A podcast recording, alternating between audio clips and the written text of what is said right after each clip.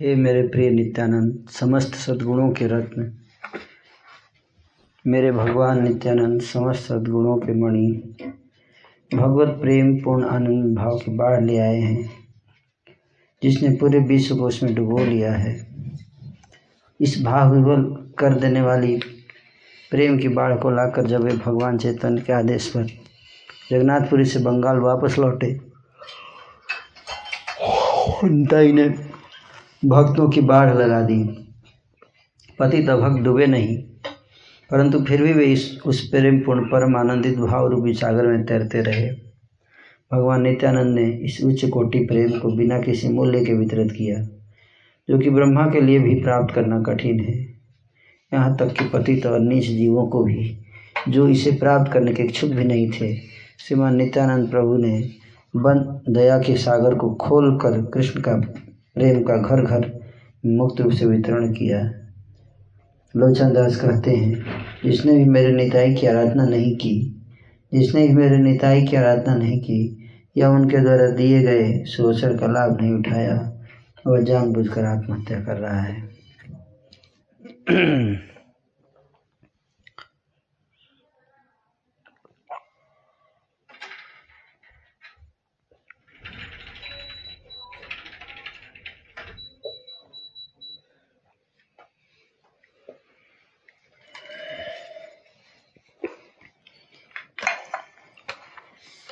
ये क्या सामने आया है? जो भी क्लास होती है उसका रिकॉर्डिंग होता है। रिकॉर्डिंग होगा क्या? पासबुक में बंद हो जाएगा। आपका दिख रहा है? आपका क्लियर दिख रहा है। दैट्स ओके, कोई बात नहीं। रिकॉर्डिंग अच्छा सेव हो रहा है। ओह, काफी टाइम लेता है, दो घंटे का मीटिंग था, दो घंटे लगे सेव करने में, दो घंटे लग गए। ओह, तो छुप नहीं सकता ये। हाँ, मिनिमाइज कर दो।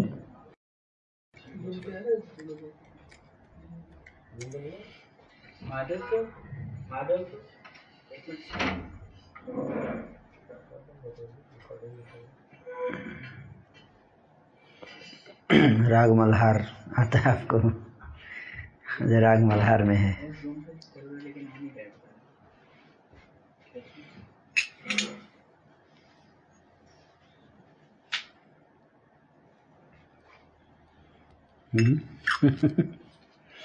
अलग अलग राग में है, देखिए। हरे कृष्ण गाओ।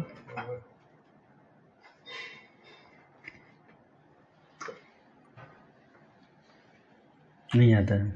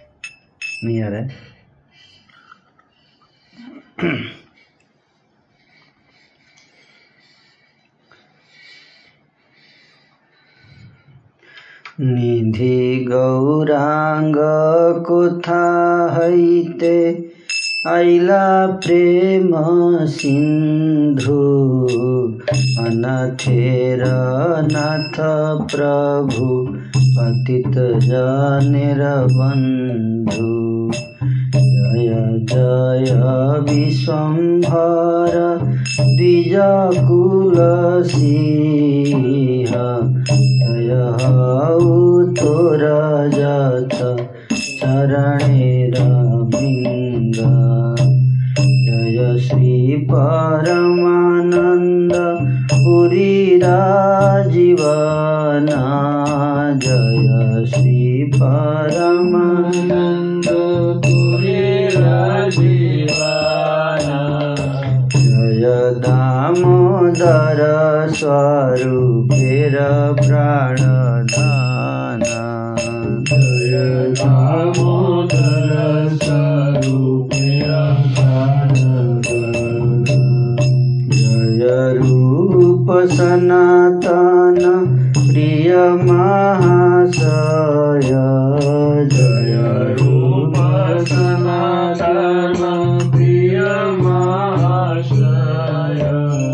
जय जगदीश गोपीनाथेर हृदय जय जगदीश गोपीनाथेर हृदय। नमाते नवद्वीपे प्रभु विश्वंभर नमाते नवद्वीपे प्रभु विश्वंभर। क्रीड़ा करे नहीं सर्वनयन गोचर क्रीड़ा करे नहीं सर्वनयन गोचर। मध्य खंडे कौतुक अनंत नवद्वीप मध्य खंडे कौतुक अनंत। घरे बसी देखाए श्रीवास भाग्यवंत घरे बसी देखाए श्रीवास भाग्यवंत। निष्कपटे प्रभुरे सेविला श्रीनिवास निष्कपटे प्रभुरे सेविला श्रीनिवास।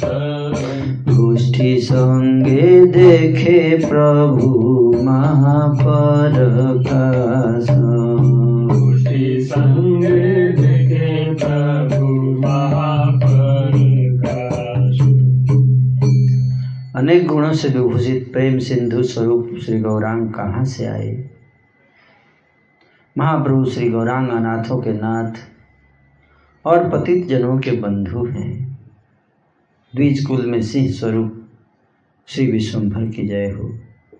हे प्रभु, आपके श्री चरणों के जितने भी भृंग अनुरागी हैं उन सब की जय हो।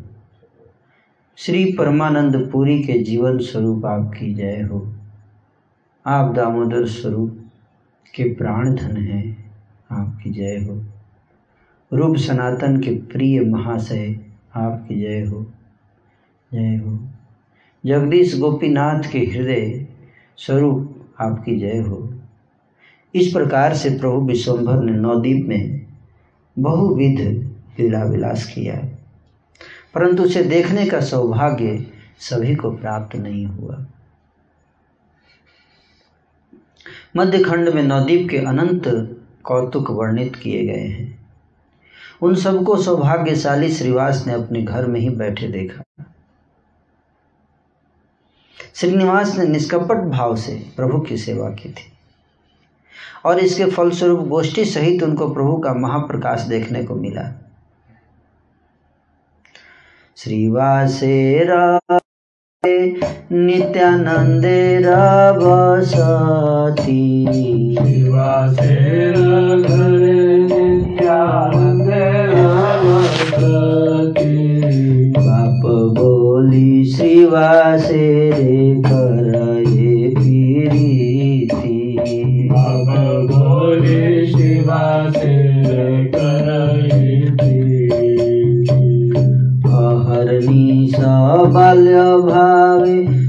यह नहीं जाने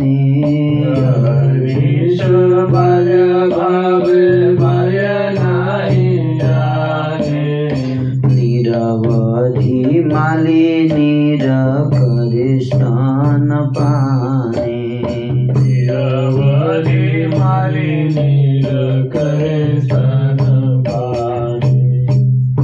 श्रीवास के घर में नित्यानंद प्रभु अवस्थित थे। वे श्रीवास को पिता कहकर संबोधित करते हुए उनसे बहुत प्रीति करते थे। दिन रात बाल्य भाव में रहने के कारण उन्हें बाह्य बोध नहीं रहता था और निरंतर वे मालिनी के स्तन से दूध पान किया करते थे। वास्तव में मालिनी के स्तनों में कभी दूध नहीं रहता था, परंतु नित्यानंद के स्पर्श मात्र से उनमें दूध आ जाता था। और इन सब अचिंत्य शक्ति के प्रभाव को मालिनी देखा करती थी।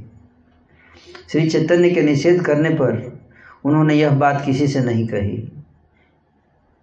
मालिनी इस बाल्य भाव का निरंतर ही अवलोकन किया करती थी। विश्वंभर प्रभु ने कहा, सुनो नित्यानंद, तुम किसी के साथ झगड़ा मत कर बैठना। श्रीवास के घर में चंचलता मत करना। यह सुनकर नित्यानंद ने श्री कृष्ण का स्मरण किया और कहने लगे, आप कभी भी मेरी चंचलता नहीं देख पाएंगे। आप किसी और को अपने जैसा मत समझिएगा। विश्वंभर बोले, मैं तुम्हें भली भांति जानता हूँ। नित्यानंद बोले, मेरा कुछ दोष तो बताइए। प्रभु ने मुस्कुराते हुए कहा, क्या दोष है तुम्हारा?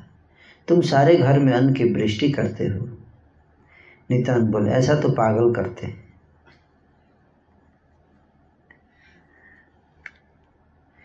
इसी छल से तुम घर में मुझे भात नहीं खिलाओगे। मुझे भात न देकर तुम आराम से खाते रहते हो। इस अपकीर्ति का ढिंढोरा और क्यों पीट रहे हो? प्रभु बोले, तुम्हारे अपयश से मैं स्वयं को लज्जित अनुभव करता हूँ, इस कारण मैं तुम्हें शिक्षा दे रहा हूँ। नित्यानंद हंसकर बोले, बहुत अच्छी बात है। मेरी चंचलता देखने पर आप मुझे हर समय शिक्षा दीजिएगा। आपने निश्चित रूप से यह तय कर लिया। इतना कहकर वे महाप्रभु की ओर देखते हुए खिलखिलाकर हंसने लगे।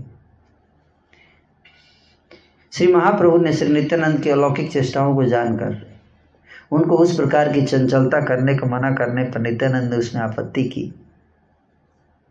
आपत्ति को सुनकर महाप्रभु ने हंसकर नित्यानंद के दोषों के बारे में बताया। दोषों का वर्णन करते हुए महाप्रभु ने कहा कि तुम सभी स्थानों पर अन्न वर्षण लीला का अवतरण कराते हो। भोज्य वस्तु को अन्न कहते हैं। इस जिस समय पर शिशुओं में चर्वण शक्ति नहीं होती है, उसमें उनके लिए तरल पदार्थ ही भोज्य अथवा पेय होता है। तरल पदार्थ का वर्षण अथवा प्रश्रवण करने का भोज्य के रूप में ग्रहण करने से दूध को ही पशु का आहार समझा जाता है। जब शिशु बड़ा हो जाता है तब मातृ स्तन में दुख नहीं रहता है, परंतु नित्यानंद अचिंत्य शक्ति के प्रभाव से दुष्प्राप्य स्थान में भी दूध का अभाव नहीं होता था। श्री नित्यानंद प्रभु ने महाप्रभु के द्वारा दिखाए गए दोष दोषों की बात सुनकर कहा, उन्मत्त पागल जन ही ऐसा आचरण करते हैं। उस प्रकार की चंचलता को दूर करना तो ठीक है, किंतु इसी छल से मुझे भोजनीय द्रव्य से वंचित कर देना आपका कर्तव्य नहीं है। आप चंचलता के नाम पर मेरे को रोक लो, ये बात अच्छी बात है, लेकिन मेरा भोजन ना बंद कर रहे हो, वो ठीक बात नहीं है। ब्रजलीला के उद्दीपन से श्री बलदेव की इस उक्ति से नित्यानंद और गौर सुंदर के बीच इस प्रकार का प्रेम कला व्यंजित होती है। आप कृष्ण सदैव नंद के घर में अवस्थान करके यशोदा के निकट से भोज्य सामग्री ग्रहण करके सुख प्राप्त करते रहते हैं, और मैं जब उस प्रकार से अन्न ग्रहण करने जाता हूँ तो मेरी चंचलता की बात आप सबसे कह देते हो। बलराम जी बोले कि आप तो खुद जम के करते हो, खाते हो यशोदा के घर में, और मैं जब आज शुरू किया तो आप मेरे को चंचलता से रोक रहे हो। ये मेरी निंदा करते हैं। यह केवल आपकी स्वार्थ पड़ता है। भगवान का भोजन आदि सची के घर में होता था। वहाँ अपना भाग न मिलने पर नित्यानंद ब्रजभाव से विभावित होकर गौर सुंदर के साथ परस्पर कथोपकथन में इस प्रकार के उक्ति समूह का उच्चारण किया था। नित्यानंद आनंद में इतने मस्त हो गए कि उनका बाह्य ज्ञान लुप्त हो गया। उन्हें दिगंबर होकर अपना कपड़ा सिर पर बांध लिया और जोर जोर से हंसते हुए वे छलांग लगाने लगे।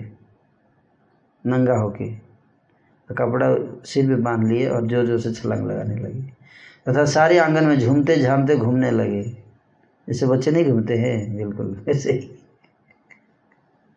शिक्षा के प्रभाव से गदाधर, श्रीनिवास और हरिदास सभी दिक रूप वस्त्र को ही परिधान के रूप में देख रहे थे। यह देखकर विश्वंभर पुकारते बोले, ये क्या कर रहे हो? गृहस्थी के घर में ऐसा करना धर्म नहीं है। अभी आपने कहा था कि मैं क्या पागल हूं, किंतु अभी इसी क्षण आपके उस वाक्य का अर्थ व्यर्थ हो गया है। नित्यानंद आनंद सिंधु में बहते रहे। जिससे बाह्य ज्ञान नहीं, उसे अपने वचन की क्या लज्जा।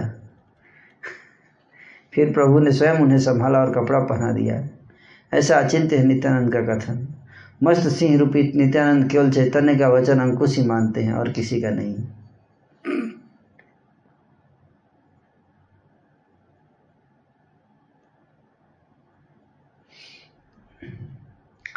श्रीवास के घर में नित्यानंद अपने हाथ से भात नहीं खाते थे। पुत्र मानकर मालिनी अपने हाथों से नित्यानंद के मुंह में अन्न प्रदान किया करती थी। पतिव्रता मालिनी नित्यानंद के अनुभव को जानती थी, इसलिए माता जैसा पुत्र की सेवा करती हैं। वैसे ही वे नित्यानंद की सेवा किया करती थी।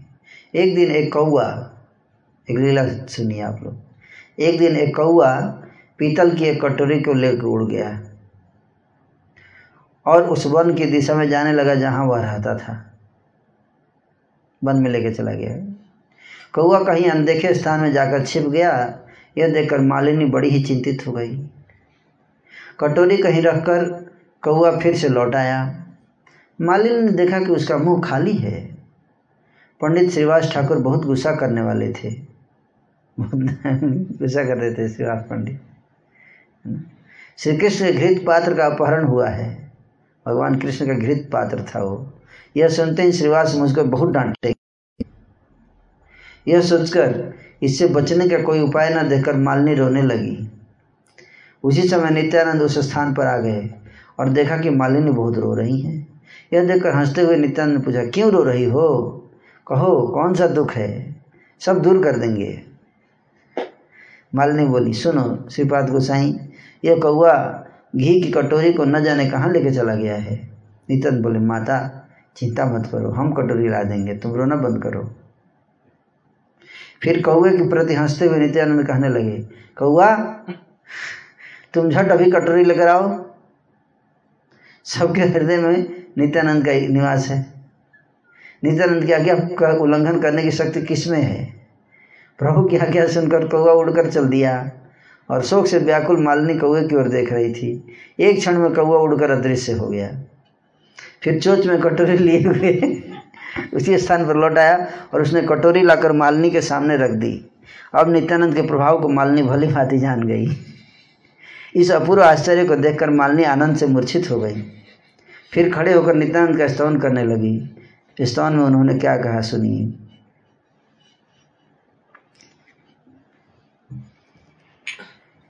आनंदे मूर्छिता हैला अपूर्वा देखिया। आनंदे मूर्छिता हैला अपूर्वा देखिया। नित्यानंद प्रतिस्तुति करे दंडाइया। नित्यानंद प्रतिस्तुति करे दंडाइया। जनानिलमृत गुरुरानंदन। जे जनानिलमृत गुरुरानंदन। जे जना पालन करे सकल भुवन। जे जना पालन करे सकल। मेरा घर हईते जे आनीते पारे। मेरा घर हईते जे आनीते पारे। स्थाने बाटी आने की महत्व तारे, स्थाने बाटी आने की महत्व तारे। जहाँ रम सकुबरी अनंत भुवन, रम सकुबरी अनंत लीलायना जाने भर करे पालना, लीलायना जाने भर करे पालना। अनादि अविद्या ध्वंस है जार नामे, अनादि अविद्या ध्वंस है जार नामे। की महत्व तार बाटी आने का कष्टाने, तार बाटी आने का कष्टाने। जे तुमी लक्ष्मण रूप पूर्वे वनवासे, तुमी लक्ष्मण रूपे पूर्वे वनवासे। निरंतर रक्षा चिला सीता पासे, निरंतर रक्षा सीता पासे। तथापि मात्र तुमी सीतार चरण, तथापि मात्र तुमी सीतार चरण। इहा भई सीता नाही देखिले के मन, इहा भई सीता नाही देखिले के मन। तुम्हार से बाणे रावणेर वंश नाश, तुम्हार से बाणेर वंश नाश। जे तुम्ही बाटियान के मने प्रकाश, बाटियान के मन प्रकाश।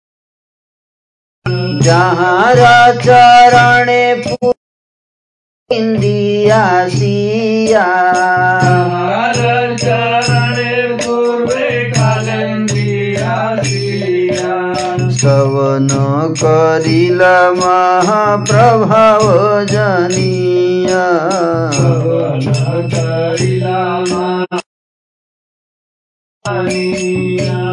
चतुर्दश भुवन पालन सखी जार, चतुर्दश भुवन पालन सखी जार। काकस्थाने बाटियाने की महत्व तार, काकस्थाने बाटियाने की महत्व तार। तथापि तोमार कार्य अल्प नहीं है, तथापि तोमार कार्य अल्प नहीं है।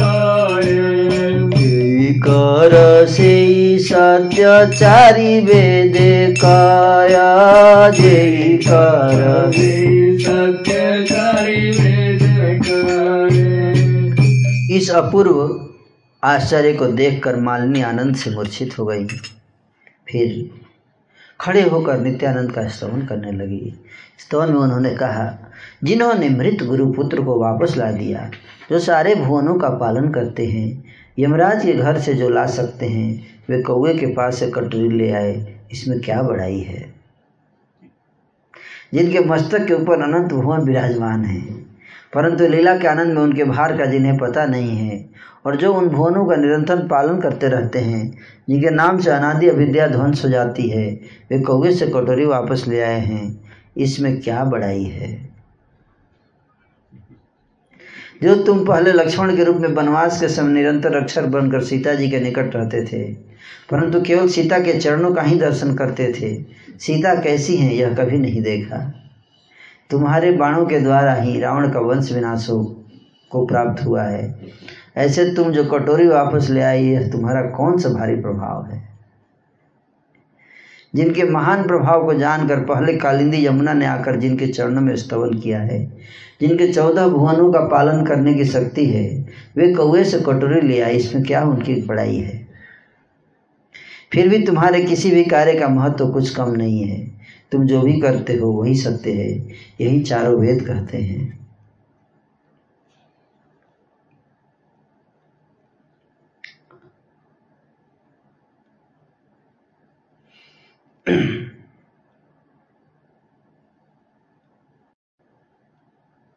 मालिनी के द्वारा मालिनी के द्वारा किए गए स्तवन को सुनकर नित्यानंद हंस पड़े और बाल्य भाव में बोले, मैं भोजन करूंगा। नित्यानंद को देखने से ही मालिनी के स्तनों से दूध झरने लगा और बाल्य भाव में अवस्थित नित्यानंद स्तनपान करने लगे। इस प्रकार से नित्यानंद का चरित्र अचिंत्य महिमा संपन्न है, मैं क्या कहूँ, सारे जगत को इसकी जानकारी है।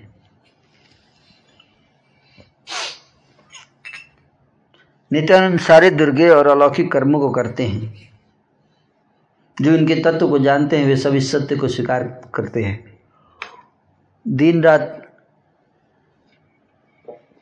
भाव आवेश में परम उद्दाम रहकर ज्योतिर्मय धाम स्वरूप श्री नित्यानंद ने सारे नदिया नगर में भ्रमण किया। कोई कहता है कि नित्यानंद जोगी हैं, कोई कहता है कि नित्यानंद तत्व ज्ञानी हैं। अपनी अपनी इच्छा के अनुसार उनके बारे में जो कुछ की जो कोई कुछ भी क्यों न कहे, श्री चैतन्य के नित्यानंद जैसे भी हों, उनके चरण हर अवस्था में मेरे हृदय में विराजमान रहें। इतना परिहार निराकरण करने पर भी जो पापी उनकी निंदा करते हैं, उनके सिर के ऊपर मैं लात मारता हूँ। इस प्रकार से नित्यानंद प्रभु ने श्रीनिवास के घर में अवस्थान किया और गौरांग ने स्वयं उनकी रक्षा की। एक दिन प्रभु विश्वंभर अपने घर में विष्णु प्रिया देवी के साथ बैठे हुए थे। दोनों एक साथ परम सुंदर लग रहे थे। परम हर्ष के साथ विष्णु प्रिया देवी ने उन्हें तांबुल प्रदान किया और प्रभु के आनंद में वे दिन रात के अंतर को भूल गईं। जब विश्वंभर विष्णु प्रिया के साथ रहते थे तब सची देवी के हृदय में बहुत आनंद होता था। ठाकुर ने जब यह जाना कि विष्णु प्रिया देवी के साथ रहने से माता को सुख मिलता है, तब वे माता को आनंद देने के लिए प्रभु उनके साथ साथ रहने लगे।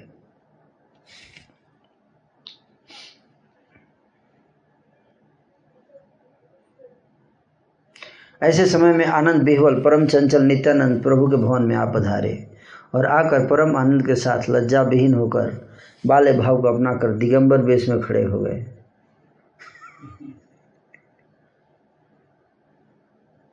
प्रभु ने पूछा, नित्यानंद दिगंबर क्यों हो गए हो? नित्यानंद ने उत्तर में हाँ हाँ हाँ हाँ कर दिया।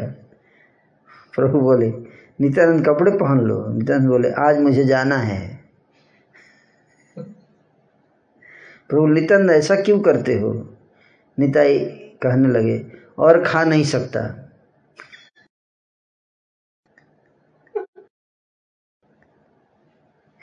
प्रभु बोले, पूछता हूं कुछ और उत्तर देते हो कुछ, ऐसा क्यों? मैं दस बार गया हूं। क्रोध होकर प्रभु बोले, मेरा कोई दोष नहीं है। नित्यानंद बोले, प्रभु यहाँ माता नहीं है। प्रभु कहने लगे, कृपया आप कपड़े पहन लीजिए। नित्यानंद बोले, मैं भोजन करूँगा।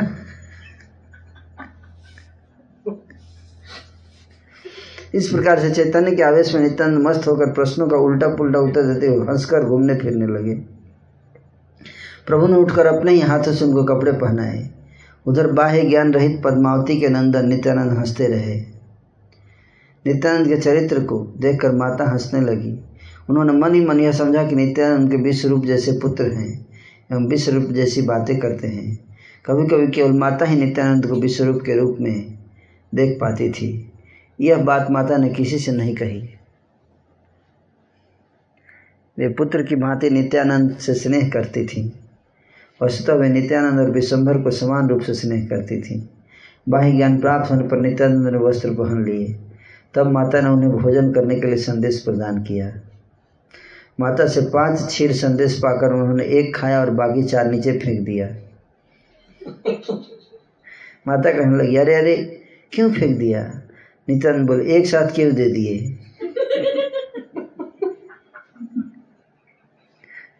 माता बोली और नहीं है, क्या खाओगे? नित्यानंद बोले देखो और भी अवश्य मिलेंगे, चेक चेक करो अंदर जाएगा और भी होगा। यह सुनकर माता घर के भीतर गई और वहाँ एक अपूर्व बात देखी, घर के भीतर ही उन्हें चारों संदेश प्रत्यक्ष भाव में दिखाई दिए। माता बोली संदेश कहाँ गिरे थे, परंतु घर के भीतर वे किस प्रकार से आ गए? इस अपूर्वता को देखकर उसके साथ माता धूल पहुँचकर उन संदेशों को ले आई। आकर माता ने देखा कि नित्यानंद उन्हीं लड्डुओं को संदेशों को खा रहे हैं। यह देखकर माता कहने लगी बेटा ये कहाँ से मिले?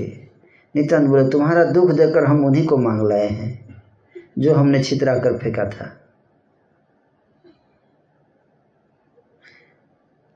इस अद्भुत महिमा को देखकर माता मन ही मन सोचने लगी कि ऐसा कौन है जो नित्यानंद की महिमा को नहीं जानता हो। माता बोली नित्यानंद क्यों मुझे रहस्य के घेरे में रखते हो, मैं जान गई हूँ कि तुम ईश्वर हो, अब कृपया मुझसे अपनी माया को दूर हटा दो। बाले भाव प्राप्त नित्यानंद माता के चरण स्पर्श करने को गए तो माता दुर्भाग गई। इस प्रकार से नित्यानंद के चरित्र अगाध प्रभावशील हैं। सुकृतिवान जीवों का के लिए उनके चरित्र मंगलदायक हैं, किंतु दुष्कृति कार्यों के लिए वे उनके कार्य में बाधा स्वरूप हैं। जो पापिष्ट व्यक्ति नित्यानंद की निंदा करते हैं उसे देखकर गंगा भी दूर भाग जाती है। नित्यानंद महाप्रभु ही वैष्णव अधिराज ईश्वर अनंत देव और महाअधीश्वर शेष देव हैं। चैतन्य के नित्यानंद जैसे भी हों हर अवस्था में उनके चरण धन मेरे हृदय में रहे। वैष्णवों के चरण श्री चरणों में मेरी ही प्रार्थना है कि नित्यानंद बलराम मेरे प्रभु हो जाएं। श्री कृष्ण चैतन्य एवं श्री नित्यानंद चांद जिसके जीवन है वे वृंदावन दास उनके श्री चरणों में उनकी महिमा का गान करते हैं। इस प्रकार से ग्यारहवां अध्याय समाप्त हुआ चैतन्य भागवत मध्य खंड का। वैष्णवेरा पाए मोरा एहि मानस काम, वैष्णवेरा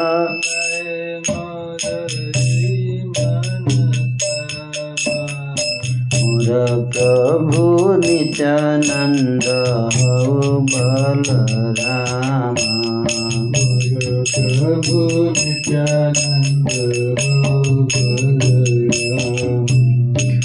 कृष्ण चैतन्य नित्यानंद चांद जान, श्री कृष्ण चैतन्य नित्यानंद चांद जान। वृंदावनदास तत्पद जुगे गाना, वृंदावनदास तत्पद जुगे गाना। ये अध्याय में विशेष रूप से नित्यानंद प्रभु की लीला थी जिसका वर्णन किया गया है ना। अब आपको मैं आगे की लीला सुनाता हूँ। अध्याय बारह।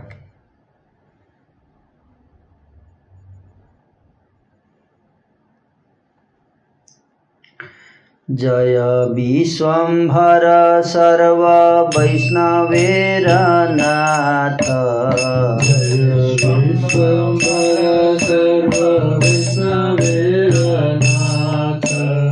भक्ति दिया जीवे प्रभु कर आत्मसात, भक्ति दिया जीवे प्रभु कर आत्मसात।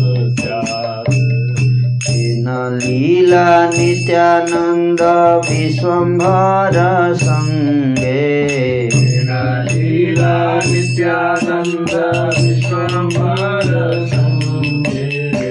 नवद्वीप दुई जाने करे बहुरंगे, नवद्वीप दुई जाने करे बहुरंगे। सभी वैष्णवों के नाथ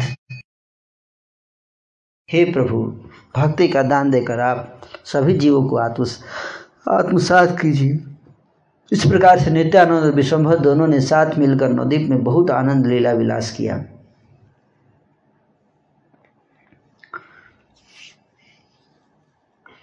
नित्यानंद राय अलौकिक श्री कृष्ण लीला के आनंद में निरंतर बालक की भांति व्यवहार करते रहते थे। सबको देखकर उनके साथ नित्यानंद प्रेम भाव से मधुर संभाषण किया करते थे।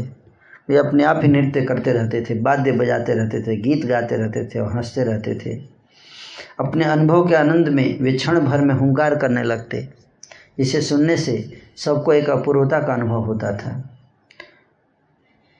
वर्षा काल में गंगा की धारा में बहुत सारे घड़ियाल दिखाई देते थे। उनसे बिल्कुल भी भयभीत न होकर नित्यानंद उसमें आराम से तैरते रहते थे।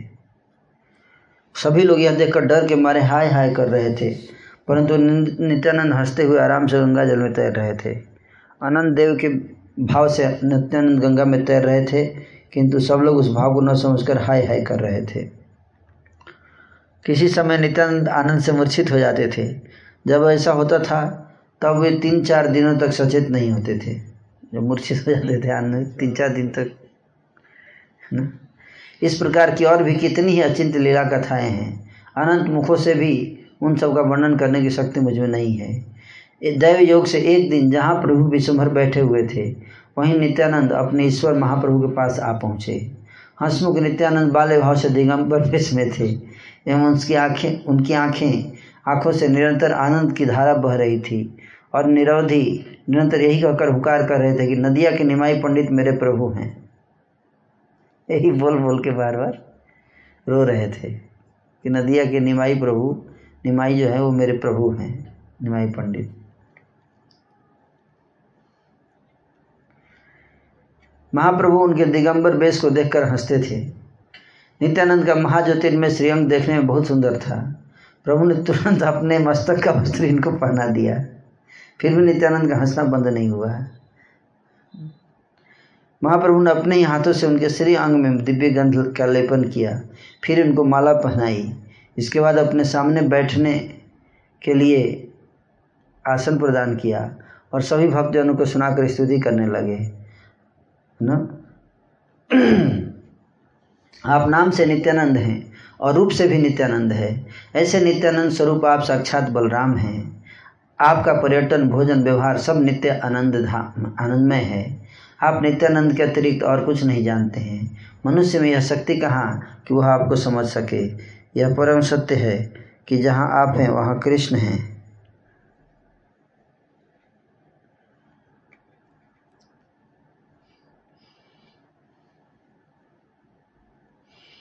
महामती नित्यानंद चैतन्य के प्रेम रस में निमग्न होकर महाप्रभु की इच्छा के अनुरूप ही सब कुछ करते और बोलते थे। प्रभु ने कहा, मेरी बड़ी इच्छा है कि आपकी एक कॉपी मुझे मिल जाए, कृपया उसे दे दीजिए।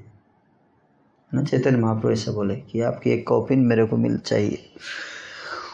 ऐसा कहकर प्रभु ने एक कॉपिन ले ली और उसके टुकड़े कर टुकड़े टुकड़े करके अनेक अंशों में उसे विभक्त कर दिया। फिर सभी वैष्णवों को एक एक टुकड़ा प्रदान किया।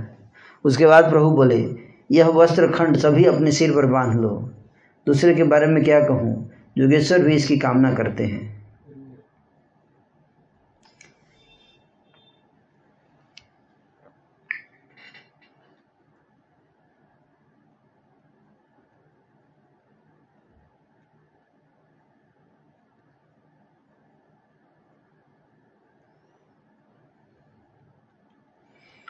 भक्तिपूर्वक उनकी कौपीन को सिर पर बांध लो और घर में जाकर महायत्न के साथ इसकी पूजा किया करो।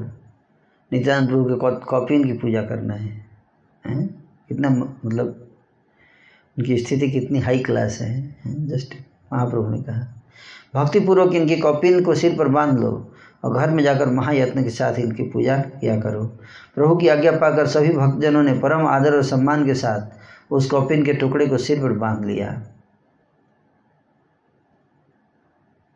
प्रभु बोले, सभी भक्तजन सुनो, तुम सब नित्यानंद का पाद उदक ग्रहण कर लो। इस पादोदक को ग्रहण करने मात्र से कृष्ण में दृढ़ भक्ति उत्पन्न होती है। ये बात सच्चे है।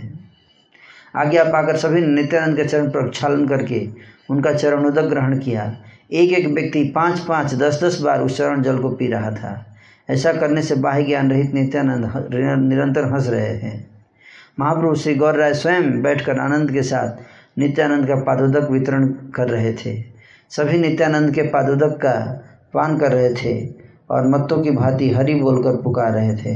कोई कहता है आज जीवन धन्य हो गया, तो कोई कहता आज सारे बंधन टूट गए, कोई कहता हम आज हम कृष्ण के दास बने हैं वास्तव में, तो कोई कहता है आज के दिन का प्रकाश धन्य हुआ है, कोई कहता है पादोदक बड़ा ही स्वादिष्ट लग रहा है, अभी मुंह का मीठापन दूर नहीं हुआ है। नित्यानंद के पादोदक में न जाने क्या प्रभाव था कि पान करने मात्र से सभी का स्वभाव चंचल सा हो गया। उसे पीकर कोई नृत्य करने लगा, कोई गीत गाने लगा, कोई भूमि पर लोटपोट होने लगा, कोई निरंतर हुंकार गर्जन करने लगा। इस प्रकार से परम आनंद स्वरूप कृष्ण कीर्तन की गूंज उठने लगी और भक्तगण विह्वल होकर नृत्य करने लगे। क्षण भर में श्री गौरचंद ने भी हुंकार करते हुए उठकर अपार नृत्य करना शुरू कर दिया। यह देखकर नित्यानंद स्वरूप भी उठकर खड़े हो गए और चारों ओर नृत्य रत भक्तों के बीच दोनों प्रभुओं ने एक साथ नृत्य करना आरंभ कर दिया। कोई किसी के शरीर से जाकर टकरा रहा था, कोई किसी को पकड़ रहा था, तो कोई किसी के चरण राज सिर पर धारण कर रहा था और कोई किसी के गले लगकर क्रंदन कर रहा था। कौन कौन क्या क्या कर रहा था इसका वर्णन नहीं किया जा सकता। ये दोनों प्रभु हैं, इस बात का भी कोई डर किसी को नहीं था। प्रभु और भृत्य एक साथ मिलकर नृत्य कर रहे थे। नित्यानंद और चैतन्य दोनों प्रभुओं ने परस्पर आलिंगन किया और फिर दोनों आनंद सहित नृत्य करने लगे। नित्यानंद के पद ताल से पृथ्वी कांप रही थी। इसे देखकर सभी भक्तगण आनंद के साथ हरि हरि बोल रहे थे।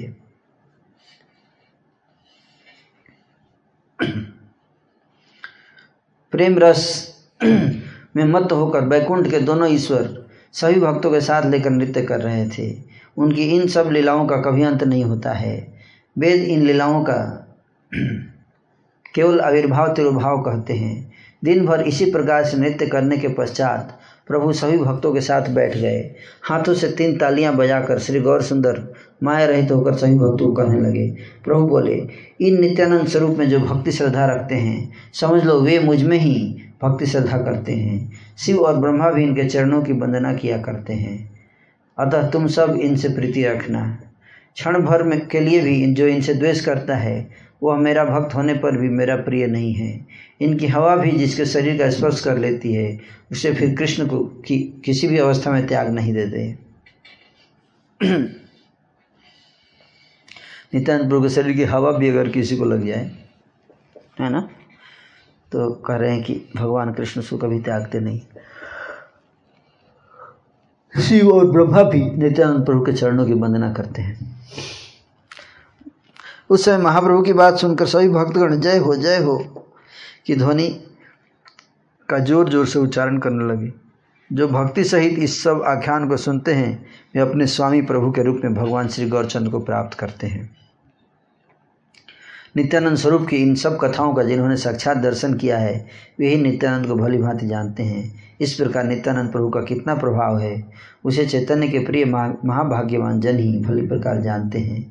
श्री कृष्ण चैतन्य और नित्यानंद चांद जिनके जीवन है वे वृंदावन दास उनके जुगल चरणों की महिमा का गान करते हैं।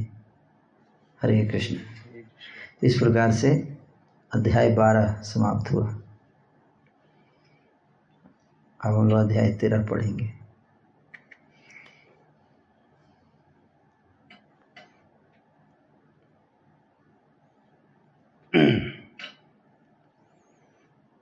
अध्याय तेरह का क्या नाम है बताइए। हम्म तो आज मैं सोच रहा थोड़ा प्रश्न उत्तर लिया जाए। हम्म कोई क्वेश्चन नहीं आया? कल का क्वेश्चन से ले रहे हैं। अगर किसी का कोई प्रश्न है तो आप पूछ सकते हो, तब तक कल का बताइए।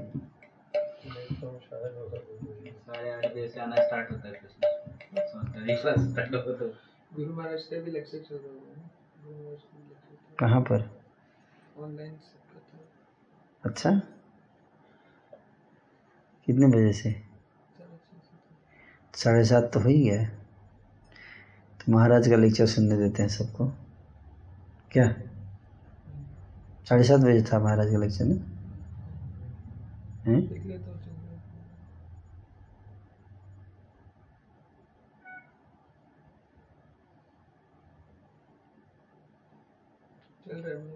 चल रहा है तो महाराज की कथा शुरू चल रही है अभी। आप लोग लाइव महाराज की कथा का श्रवण कीजिए। आज की कथा हम यहीं समाप्त करेंगे, है ना। महाराज कथा चल रही है। क्या हो गया, इतना टाइम क्यों लगा रहे? यस और नो?